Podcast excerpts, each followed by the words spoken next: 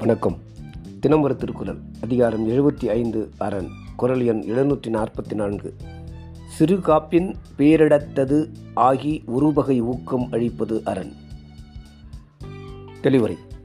பெரியதாக அகன்றுள்ள நாட்டை சிறிய நுழைவு இடத்தில் நின்று பாதுகாவல் செய்து தொந்தரவு கொடுக்கும் பகைவரை முறியெடுத்து தளரச் செய்வது நல்ல பாதுகாவலாகும். விளக்கம். நான்கு புறமும் நன்றாக அரண் அமைந்துவிட்டால் வெளியிலிருந்து முன்னேறி வரும் பகைவரை ஒரு கோட்டை வாசலில் நின்று தாக்குவது எளிதாகும். காக்கும் இடமும் சிறிதாகி அதை காவல் புரியும் படையும் சிறிய அளவில் வலிமையுடையதாக இருந்தால் போதும். பகைவரின் முன்னேற்றத்தை தடுத்து விடலாம். பெரும் செலவில் படைபலம் பெற்றிருப்பினும் அரண் பாதுகாவல் அடையவில்லை என்றால் பயன்படாது. ஆகையால் அரண் பெரிய இடத்தை பாதுகாப்பது என்றார்.